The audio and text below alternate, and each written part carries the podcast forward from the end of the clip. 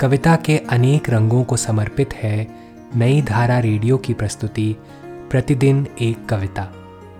कीजिए अपने हर दिन की शुरुआत एक कविता के साथ। आज हम सुनेंगे कैलाश वाजपेयी की कविता, भटका हुआ अकेलापन चंद्र प्रभा मोहन की आवाज़ में। यह अधनंगी शाम और यह भटका हुआ अकेलापन मैंने फिर घबराकर अपना शीशा तोड़ दिया।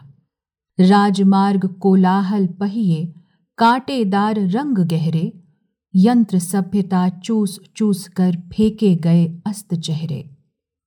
झाग उगलती खुली खिड़कियाँ, सड़े गीत सगरे जीने, किसी एक कमरे में मुझको बंद कर लिया फिर मैंने। यह अधनंगी शाम और यह चुभता हुआ अकेलापन। मैंने फिर घबराकर अपना शीशा तोड़ दिया। झरती भाप खांसता बिस्तर, चिथड़ा साँसें उबकाई धक्के देकर मुझे ज़िंदगी आखिर कहाँ गिरा आई। टेढ़ी दीवारों पर चलते मुर्दा सपनों के साए, जैसे कोई हत्यागृह में रह रहकर लोरी गाए। यह अधनंगी शाम और यह टूटा हुआ अकेलापन। मैंने फिर उकता कर कोई पन्ना मोड़ दिया।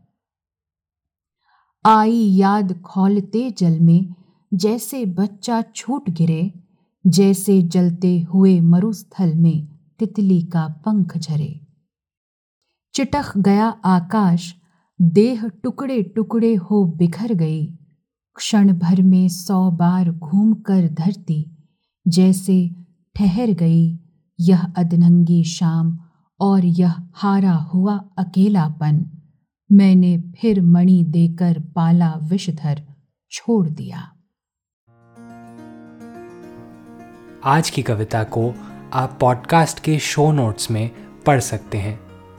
आप जहाँ भी प्रतिदिन एक कविता सुन रहे हैं वहाँ अपने कमेंट शेयर करना ना भूलें।